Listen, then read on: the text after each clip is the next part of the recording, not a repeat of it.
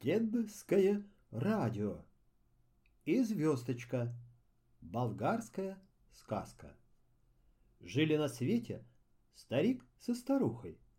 Детей у них не было, и они очень горевали об этом.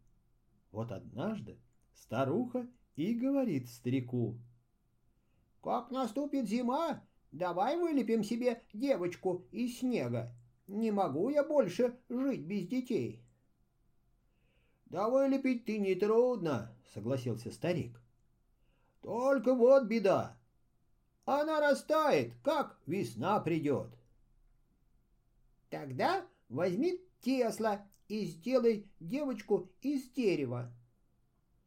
«Сделать-то можно», — отвечает старик. «Но коли посадим мы ее у огня, и упадет на нее искра, она сразу же и сгорит».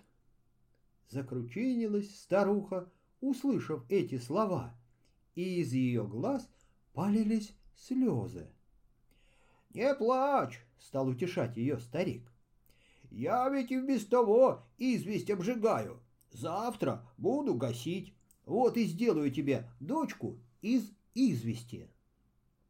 Старуха очень обрадовалась и легла спать довольная. Спит себе, а во сне слышит чей-то голос. «Дочка ваша будет бела и пригожа, но коли хотите, чтобы она жива осталась, то выведите ее за ворота, когда она говорить начнет, и отдайте первому, кто мимо пройдет. Довелите ей, чтоб когда заневестится, перед женихом рта не раскрывала, пока он не догадается, из чего она сделана. Если же хоть слово ему скажет, тотчас же рассыплется известковой пылью. На другой день старик принялся за дело. Нагасил в яме извести и вылепил девочку белее снега. Как только старик провел палочкой у нее под носом и сделал рот, девочка проговорила — «С добрым утром, батюшка! Как поживаешь, матушка?» Жалко было старикам сразу же расставаться со своей белолицей дочкой. Да делать нечего. Нельзя слушаться того, кого старуха во сне слышала. Вышли они на дорогу и стали смотреть, кто пройдет первый, чтобы отдать ему и звездочку. И что же они увидели? Бредет по дороге кляча. Подивились они, но все же отворили ворота, ввели клячу к себе во двор, расчесали ей гриву, взнуздали, заседлали мягким седлом, посадили на седло и звездочку. Перед тем, как проститься с дочкой, старики наказали ей, чтобы она не отвечала ни слова своему суженому, пока он не скажет — ты из извести сделана. А надо вам сказать, ребята, что старая кляча была из конюшен тамошнего воеводы. Пока конь был молод и горяч, его кормили рисом и расчесывали ему гриву золотым гребнем. А когда состарился и ноги у него начали заплетаться, слуги воеводы завели беднягу в лес и оставили там диким зверям на растерзание. Но конь, привыкший жить среди людей, выбрался из леса и побрел обратно в город по дороге, проходившей мимо дома стариков. Почувствовав на себе седока, конь встрепенулся и побежал рысцой прямо к дому воеводы. Сын воеводы в это время сидел у окна и очень обрадовался, увидев белую девушку на спине их старого коня.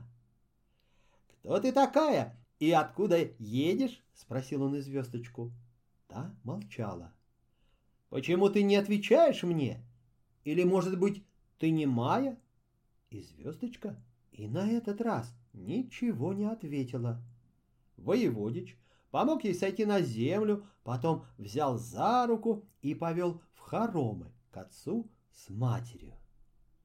«Посмотрите, какую пригожую девушку привез мне наш старый конь!» Воевода с женой подивились красоте девушки и стали ее расспрашивать, отчего она такая белая.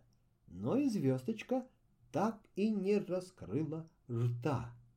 На другой день воеводич отправился было на охоту, но вернулся с пустыми руками, потому что перед глазами его неотступно стояла белая девушка. Пошел он к своей матери и говорит, «Матушка, я верну перстень царской дочери». «Ой, да как же так? Ведь она твоя невеста!» «Я не женюсь на ней, я женюсь на той девушке, которую привез вчера старый конь». «Да ты что!» — воскликнула мать. «Или ты не видишь, что эта девушка не моя?» «Ну и что из этого? Женюсь на ней, и дело с концом!» «Ай, делай, как знаешь!» — сказала мать. Воеводич вернул перстень царской дочери и обручился с звездочкой. Ему и в голову не приходило сказать ей, что она сделана из извести, и поэтому девушка молчала. Целых три месяца воеводич ухаживал за своей невестой, одевал ее в золото и парчу, катал в позолоченной карете и все просил, чтобы молвила она ему хоть словечко, но и звездочка не размыкала губ. «Ой, она ведь и в самом деле не Майя», — сказал себе воеводич и решил ее оставить. Запер он и звездочку в маленькой коморке на чердаке и послал за царской дочерью. Поселившись в доме воеводы, царская дочь первым делом спросила, а где белая девушка? Служанки сказали ей, что девушка заперта в коморке на чердаке. «Пойдите и посмотрите в замочную скважину, что она делает», — велела царская дочь. Служанки тихонечко подкрались к двери, заглянули в замочную скважину и увидели, что и звездочка сидит на стуле у окна, а на коленях у нее желтая шелковая рубашка лежит. Эту рубашку мой жених, воеводский сын, будет носить, сказала вдруг девушка. Ну-ка вденься, ниточка, в иголочку. Тут игла, что была вколота в игольник, прыгнула на стол, подскочила к золотой нитке, протянула ей ушко, и нитка вделась. Девушка взяла иглу, начала пришивать пуговички к рукавам, да вдруг нечаянно уколола себе большой палец и, бросив иглу на пол, сердито крикнула. «Ох, зачем ты меня уколола, скверная игла?» Когда боль прошла, белая девушка успокоилась и сказала, «Прости меня, иголочка, иди ко мне, будем работать». Но игла, видно, очень обиделась и не хотела возвращаться к девушке. Тогда девушка разгневалась, схватила ножницы, отрезала себе нос и приказала ему «Пойди, принеси мне эту своевольницу». Отрезанный нос прыг на стол, со стола на пол, схватил иглу и отдал ее белой девушке. Та взяла иголку левой рукой, а правой приставила нос на прежнее место. Служанки царской дочери – сломя голову, кинулись вниз по лестнице, чуть ноги себе не переломали, прибежали к своей госпоже и стали наперебой ей рассказывать о том, что видели и слышали. «Невелика хитрость», — сказала царская дочь, — «я тоже так могу. Принесите мне полотна на рубашку, иглу, золотые нитки и ножницы». Когда все это принесли, она сказала игле — Приказываю тебе, иголка, протянуть ушко нитке. Пусть нитка вденется. Ну-ка!» Но игла не шевелилась. Царская дочь топнула ногой. «Да знаешь ли ты, кто я такая? Если ты сейчас же не послушаешься, я велю позвать кузнеца, и он расплющит тебя молотом на наковальне. Но игла по-прежнему не трогалась с места. Тогда царская дочь схватила ее, бросила на пол и крикнула «Торжавая, гадкая игла, сейчас же иди ко мне!» Игла и на этот раз не послушалась ее. Разозлилась царская дочь, схватила ножницы, отрезала себе нос да как завопит. Ой, как больно, эй, нос, скорее принеси мне иглу, не то я помру от боли. А нос как упал на пол, так и остался там лежать. Тогда царская дочь сама подняла его, приставила на место и сильно прижала, но как только она отняла руку, нос снова упал на пол. «Матушки, что же делать мне теперь?» – простонала царская дочь и забралась в постель под одеяло. Вернулся домой воеводич. Увидел, что у его жены нет носа и рассердился. «Не могу я жить с безносой женой. Отправьте ее обратно, а мне приведите другую царевну. У нее, по крайней мере, есть нос, хоть и длинный привели ему длинноносую царевну. Сыграли свадьбу, и зажил воеводич со своей новой женой. Длинноносая царевна на другой же день послала служанок посмотреть, что делает запертая на чердаке девушка. Служанки поглядели в замочную скважину и увидели, белая девушка возле печи стоит.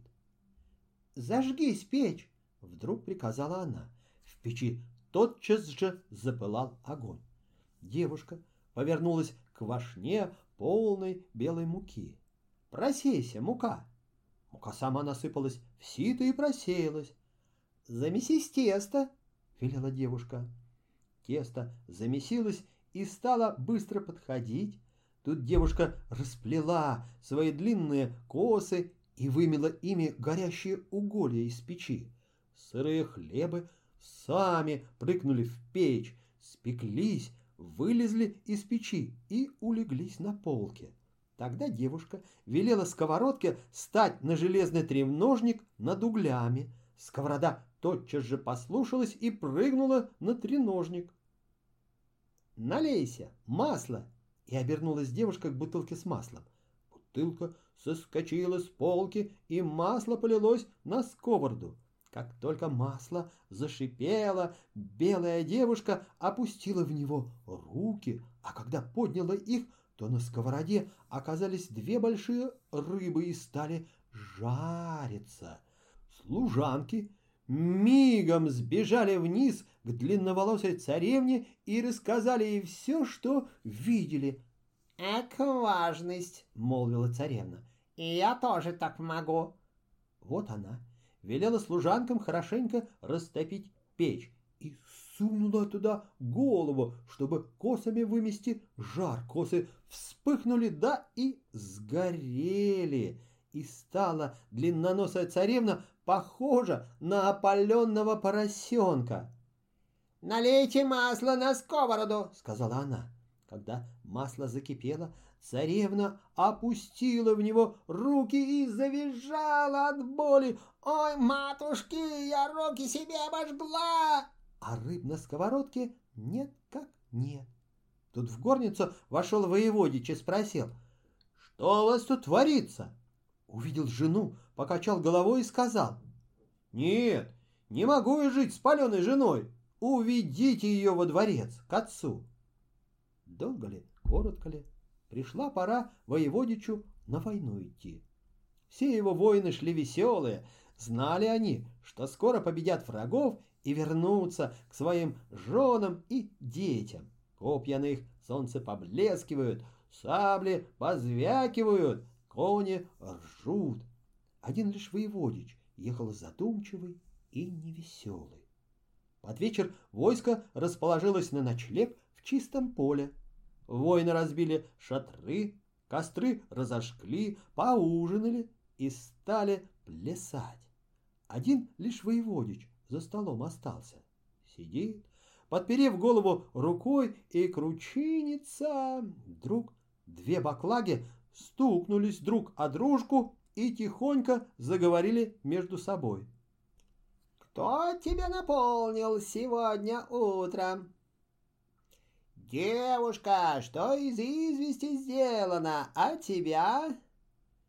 «И меня тоже стоит воеводичу хлебнуть моего вина, у него на сердце тот час повеселеет, а стоит ему хлебнуть моего, как сердце у него станет львиным», — добавила вторая баклага. Воеводич тут же позвал своего помощника и спросил — Какая это девушка из извести сделана? Хм, разве ты не знаешь? Удивился помощник. Та самая, которая заперта в коморке у тебя на чердаке. «Вон оно что!» — сказал воеводич и глотнул из первой баклаги. На сердце у него тотчас же повеселело. Отпил он из второй, и сердце его стало львиным. А вы, разумеется, сами знаете, что никто не может победить человека, у которого в груди бьется львиное сердце. Одолел воеводич врагов в первой же битве и повернул свое войско обратно. Вернувшись домой, он взбежал по лестнице на чердак, отпер дверь коморки, в которой сидела и звездочка, и крикнул. Спасибо тебе, невеста моя, за то, что ты дала мне львиное сердце. Одного не пойму, как ты совершаешь такие чудеса, раз сделано из извести. Услышав эти слова, и звездочка опустила глаза и промолвила. «Ах, как я счастлива! Теперь я, наконец, могу говорить!» Воеводич даже рот разинул от удивления. «Так, стало быть, ты не немая?» — воскликнул он. Девушка рассказала ему, откуда она явилась и почему до сих пор должна была молчать. Выслушав ее, воеводич от всей души обрадовался, взял звездочку за руку, свел ее вниз к своим родителям, и сыграли они веселую свадьбу. Три дня и три ночи пировали в доме воеводы. Позвали на свадьбу и старика со старухой — а после свадьбы оставили их жить в доме воеводы. Но вы спросите, что сталось со старым конем? Но вы спросите, что сталось со старым конем?